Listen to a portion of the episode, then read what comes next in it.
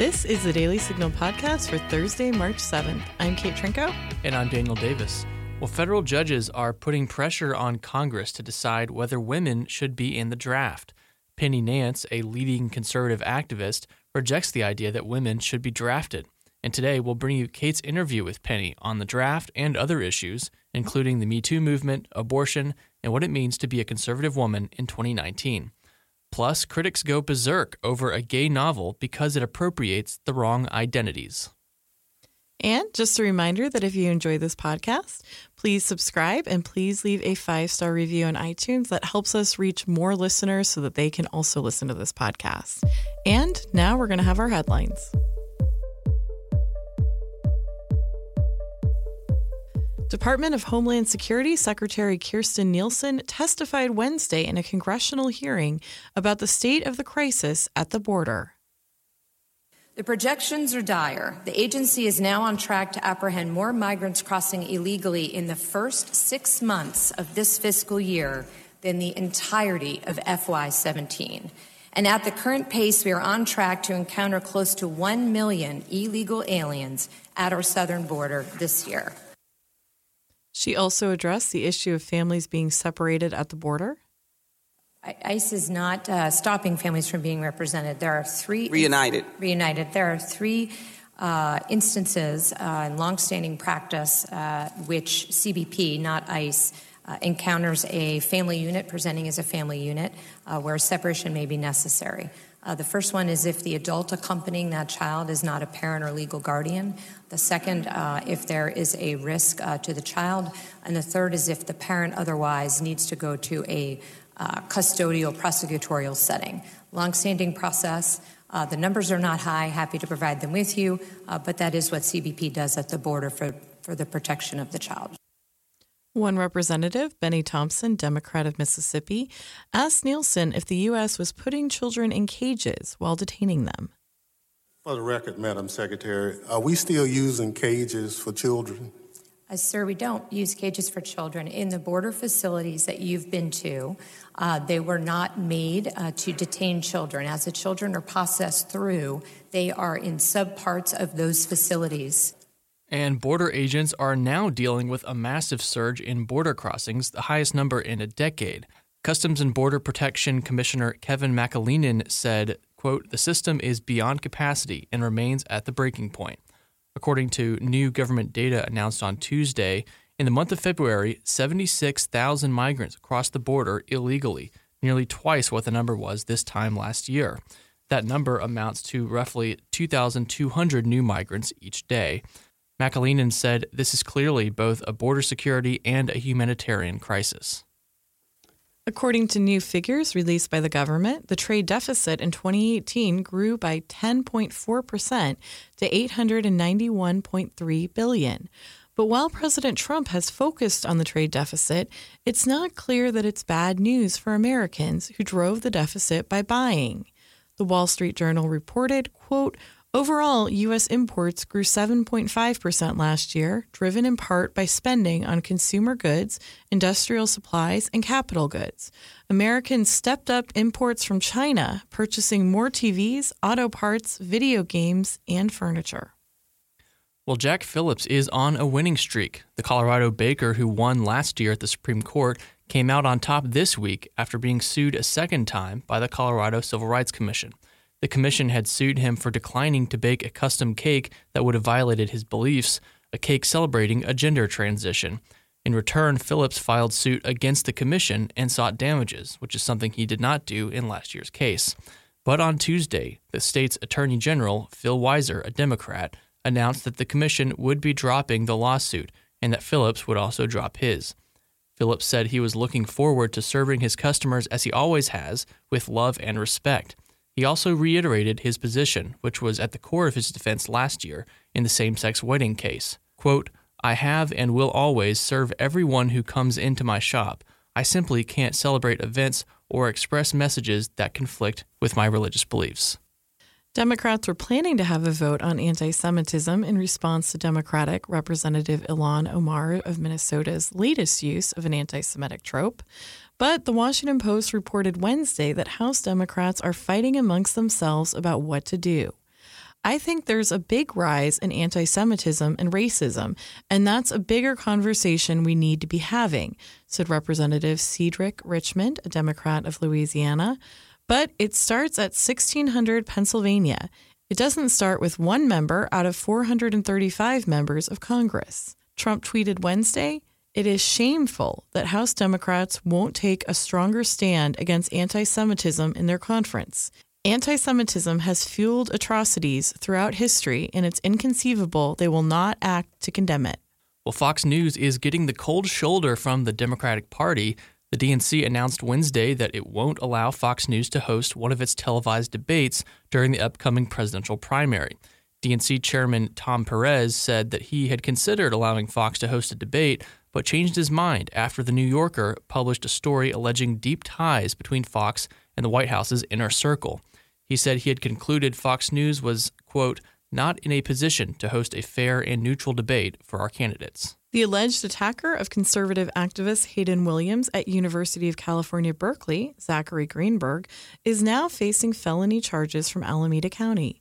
Williams' lawyer, Harmeet Dillon, who we featured on the Daily Signal podcast yesterday, told Fox News, We're happy that the authorities seem to be taking this seriously but we'll suspend judgment on how seriously until we see the resolution of this case.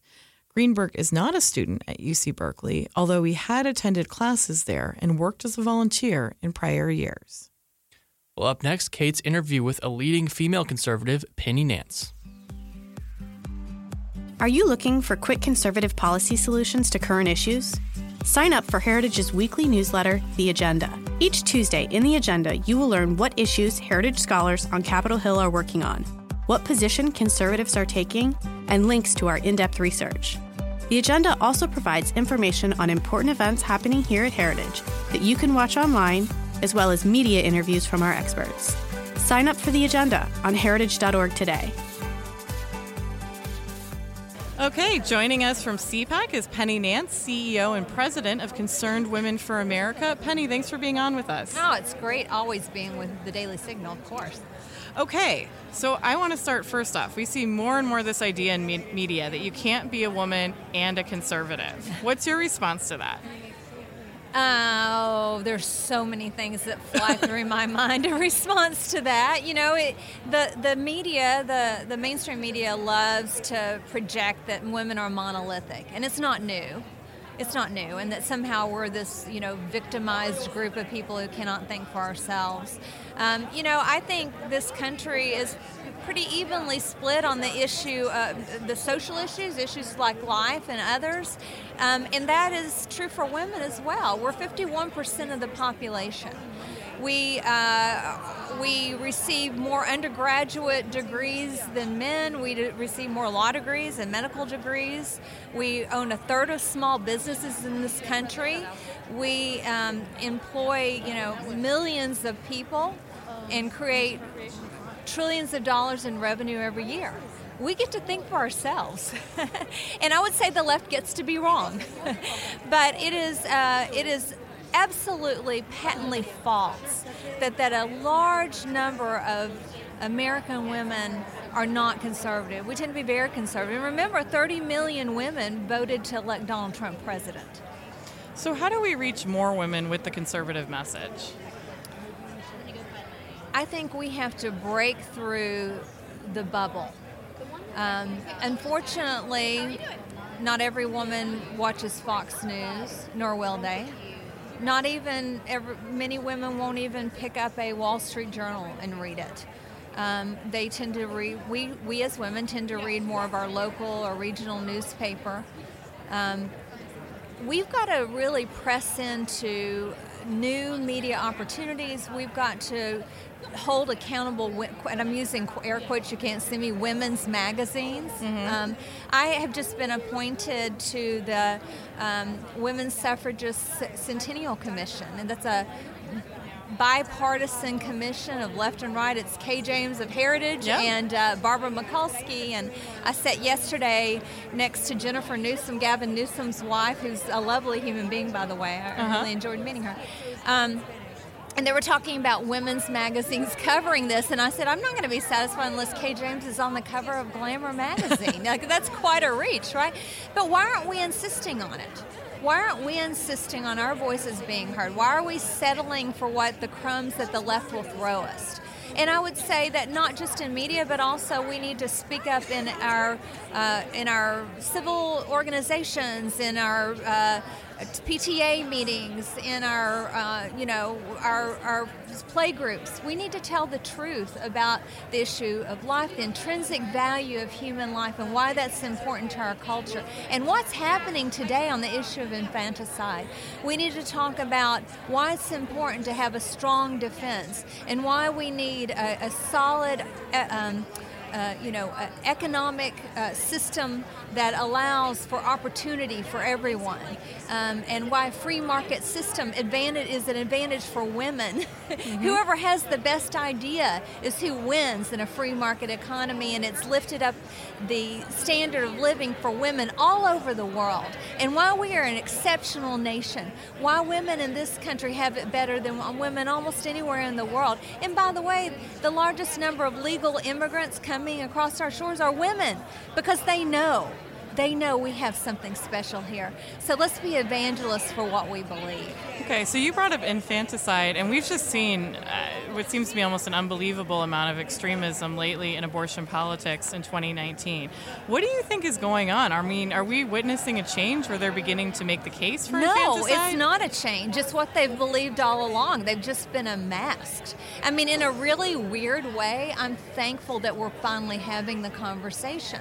This has been the position of Planned Parenthood, Hillary Clinton, and the left, big abortion all along, that abortion should be legal at any point, any reason, any number, all paid for by the taxpayer. I've said this all along, and somehow they've been able to obfuscate and pretend otherwise. Well, the, the left over celebrated in New York and suddenly everyone noticed what happened. Kathy Tran told the truth about her bill in Virginia, and our governor, my governor in Virginia, uh, set, told the truth that he thought, well, if a baby happens to survive her abortion and is lying on the table, that she should be kept comfortable while the mother and the doctor, which the doctor in this case would be the abortionist, have a conversation about what to do next. That's Robert. Go- that's a Kermit Gosnell world.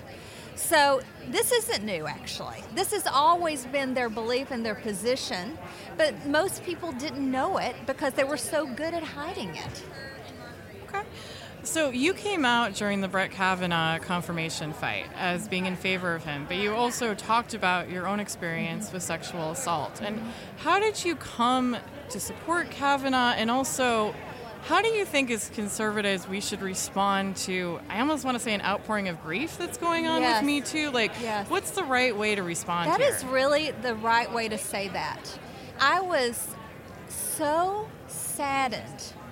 And, and at, at, the last day, the, the day of the cloture vote, I brought together. We had we had hundreds of women on the Hill lobbying, and I brought them together at the end after the vote in prayer for the women that we had met and we had seen, and you said it exactly right, this outpouring of grief over the way that they had been treated, the things they had experienced. And we've got to remember that first. There is these were women speaking from very broken places. But it's our job to be clear-eyed and about the rule of law and the fact that um, you know we sadly if we didn't know this before, we we woken up to the fact that women and men are broken, and uh, you know you have you had the Duke lacrosse players, and you had the UVA scandal. And you know, even going back in history, you know, in literature, "To Kill a Mockingbird," it describes the issue of that race has to play in some of this. And so we have to be very clear in our belief that um, every woman has a right to share her story, and I have my own story. I, uh, you mentioned it. I was I'm the victim of an attempted rape. Uh, I was out on a running path while I was pregnant with my daughter, who thankfully is here with me today at CPAC um, as a, a young woman. and a complete stranger attempted to rape me, and a, another stranger, a woman, stopped the assault from happening. And it was uh, traumatic and it was life changing and sometimes I still deal with the repercussions of that because it, there is there is hurt there. Um, I can't imagine w- what other women have gone through and how they survive it, but they do. But that doesn't mean that we don't recognize that everyone has a right to due process. That one an unsubstantiated allegation can't be enough to destroy someone because people are broken. So we have to listen, we have to look into it thoughtfully and fully. And I don't care who you are, I don't care if you're a priest, I don't care if you're a pastor, I don't care if you're a politician, I do not care who you are. If the FBI needs to be involved, as in I believe in the case in Virginia with Justin Fairfax, um, or or Brett Kavanaugh. The FBI looked into all of these, and at the end of the day, we know that he was he was an innocent man, and so. Then there's the political aspect that we can't allow the left to make unsubstantiated, unsubstantiated allegations and destroy our nominees because they will. They will do that. Okay, so we recently had a judge rule that women should be part of the draft. Um, mm-hmm. For complicated legal reasons, this doesn't immediately mean that women will be drafted, but you can sort of see where the trend is going. How do you feel about this? Well, you know, I'm so proud of, of our women, our patriots that have served. Um, uh, my son, by the way, is applied. We're waiting to hear back if he gets into West Point. Oh, I would love cool. it if my daughter had wanted to do that. She, she chose to go to Liberty University, which shout out to Liberty, I, where I graduated from. Um, we have uh, many members who are have been in the military or military wives or mothers, and uh, we support our military 100%, and we are proud of our women warriors. Um, I think there's a big difference, though, between giving women the liberty and the freedom to volunteer to fight, to volunteer to go into combat versus requiring them to go into combat. And that's really where this breaks down. Uh, before John McCain died, he and I had a pretty strong conversation, shall we say, on this matter. and actually, looking back is actually a sweet memory because at the end of it, we like we disagreed agreed to disagree. But it was pretty rough. We were pretty nose to nose at that moment. Um, and and because I said he, you know, he was like, well, you know, he, he said, you know, women want to protect their nation. I said, of course they do. And some of them don a, a uniform to do that, but you cannot tell me that the women throughout history, the women in World War II that went to work in the factories, the women during uh, the Vietnam Korean conflict, and all the women, you know, now that are at home, keeping the home fires burning, raising their children while their husband is off fighting, is not serving their nation because they are. And so we, as women, can serve in a number of ways. If we choose to serve as warriors, we choose to serve, and I support that. But I don't support the idea that we're going to force women into frontline combat. I don't support that. You mentioned that you're on uh, the committee um, celebrating the 100th anniversary of suffragettes along with Heritage's Kay Coles James. Um, what are some of the interesting things you're learning or getting to celebrate? I mean, it's incredible to me as a woman that 99 years ago it would have been the first time I could have voted. Yeah, it, what, we were talking about yesterday was kind of funny. There was 14 states that never ratified the 19th Amendment. so you mean like technically? Yeah. You, so oh, it's going to wow. be a little like awkward, I think, for some of them. I said, hey, this is their chance to right the wrong. Um, I, you know, it's really fantastic to me to get to be a part of recognizing the important history. And, you know, I'm a fan of and, and love to talk about Susan B. Anthony and Elizabeth Cady Stanton and the, the early suffragists, who, by the way, were pro life. They would not recognize the women's movement today. Um, and so I, I really loved. And, and, you know, and many of them were joined by the abolition movement. I mean, there was just a really great awakening going on in our country at that point. And then, you know, things started to change because of the issue of abortion, frankly. And, um, and there's a split among women.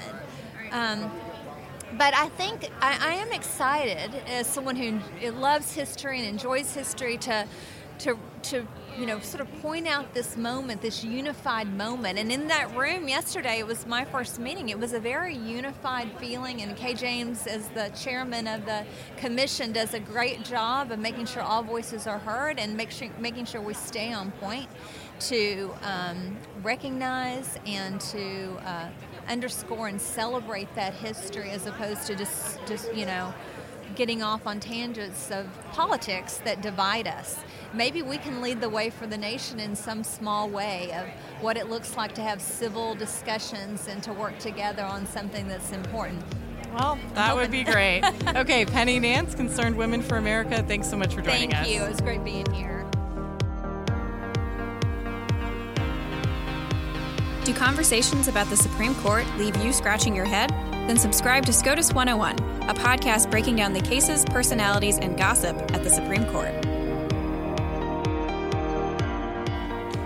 Well, we've seen Hollywood actors get lambasted for agreeing to play roles that don't quite reflect their own self identity, such as their sexual orientation or otherwise. But now, according to Slate, the critics are going after fiction authors. Enter Kosoko Jackson. He worked as a sensitivity reader for major publishers. Essentially, what he would do is read manuscripts and flag the ones that were too insensitive to publish. But then he decided to write his own book. And note here that Jackson is both black and gay. His book was called A Place for Wolves. It's a gay romance novel set in the 1990s Kosovo, and the two main characters are American. Well, some reviewers got hold of advanced copies of the book and they tore it to shreds. Their beef Jackson was appropriating other identities that were not his own. One reviewer on Goodreads blasted the book for not being written by a Muslim, since that's the majority religion in Kosovo, for quote unquote centering Americans in a foreign country, and for making the villain an ethnic Albanian, among other things. Another commenter said, quote, Are you able to confidently justify supporting this book despite all of the above, despite the harm it can and will do to real people? End quote. Another person had given a positive review, but after seeing all the negative reviews, went back and apologized to those that she had, quote, hurt with my review and promised to, quote, work harder. So, Kate, I know you're not exactly into this kind of novel, but are we witnessing the end of fiction writing here? Yes. I mean, I think basically what we're saying is nothing is okay except memoirs. Because um, we should note that um, this guy, um, he's actually pulled his book. It's not going to be published. I can't say that a book about a gay romance in 1990s Kosovo is one that I plan to read or purchase for others, but I do think, you know, this comes, this is the second young adult book we've seen pulled this year. Another one um, was written by a Chinese immigrant to the United States. She was also, um, it's extremely complex, but essentially, people faulted her for her discussion of oppression because she's not African American. It didn't seem to matter that in Asia there is their own oppression narrative, which doesn't have to do with the Civil War in American history. But I, I think it's it's really chilling and it's concerning. I think any good writer will be hesitant. You know, um, it's an old uh, cliche for fiction writers: write what you know. Um, you know, I dabble in fiction and I've never had the main character be a guy because I find that hard. I don't really know. I mean, but it's not like I don't have guy characters when I write. It's not like, you know, Shakespeare, among many, many others, wasn't able to capture what it was like to be a woman. I mean, uh, yes, fiction is about make believe, it's not memoir. Right. And, and I guess, you know, if you look back to literally every book that's been, every fiction book mm-hmm. that's been written, every classic, the authors there are differences between the author, their personal experiences, and that of the main character. Certainly, there are lots of similarities between them. Oftentimes, they've been inspired by their own past to write about this other character, um, but sometimes there's differences. And my question is, where do you draw the line between what counts as your identity and what's what's just a random fact about you? So, like, you know, right now people are saying your gender, your ethnicity, your your, your race, your sexual orientation, all of that stuff counts as your identity, and you can't write from the perspective of other identities but what about someone who's had XYZ experience in their life that might also shape their identity in some way, but isn't as definitive a category? Like, can you write from their perspective or too? Wh- why do you have? Why is that relevant? I right. mean, I think that obviously there's certain um, things that we don't want to do in terms of appropriating identity. I think it's very hurtful to wear blackface, and I would say that's not an appropriate yes. use. But like that's an extreme example. But I think, you know, are there um, Asian or white authors who have written about black characters? Yes. And I think that that's something that, you know, the test is sort of in the book itself. If it's very poorly done, then I think, you know, African Americans are going to say this isn't true to our experience. But, you know, um, Leo Tolstoy was a guy, and I read Anna Karenina, and I don't think that he didn't understand women or the women's experience. Right. And, um, you know, there are people who, when they are young, have written about older people. There are older people who are far removed from youth who write about young people. Um, fiction is, it is not meant to be I keep returning to this, but a memoir. It is meant to be fiction. And there is a kind of truth in it. And we should judge it on that truth, not limit people to only writing about exactly what they know. A good author will talk to, you know, if you're writing a book about XYZ character mm-hmm. who's different from you, you, you, you know, if you're a good author, you would talk to other people who uh, might have a similar experience. Um, but I think the point of, of, of writing these fiction books is that even beyond our unique identities, there's something more fundamental about being human that we can all get in touch with and relate to, and um, like that is communicable. And as long as it you know accurately reflects some you know an experience that someone had, uh, it doesn't matter who wrote it. Yeah, I think that's a tremendous point. That's true. Yes, there is a universal human experience and it is accessible and there is more that unites us than divides us. Um, but I think the other thing that I was just going to bring up is also, you know, fiction uh, plays a pretty key role in people developing empathy. And, oh, yeah. you know, obviously for the writer as well. And I, I don't think that, I mean, yeah, if you're an author, and every time you have an Asian character or a gay character, he's the villain, and you've written 20 novels. Okay, that might be concerning and suggest that there's some inherent racism or something. Yeah. But that's not, none of these recent examples are that or anything anywhere near that. They're so subjective and based on such tortured readings that, um, yeah, they're essentially just limiting things in a really profound way. And I thought it was interesting. There um, are a series of books. Um, I think it's called My Brilliant Friend. It's been a couple of years since I read them. But they're about two women growing up in Italy from uh, the 1950s to the modern day. And they're by a woman who, write, well, actually, we don't know. They're by someone who writes under the pen name Elena Ferrante.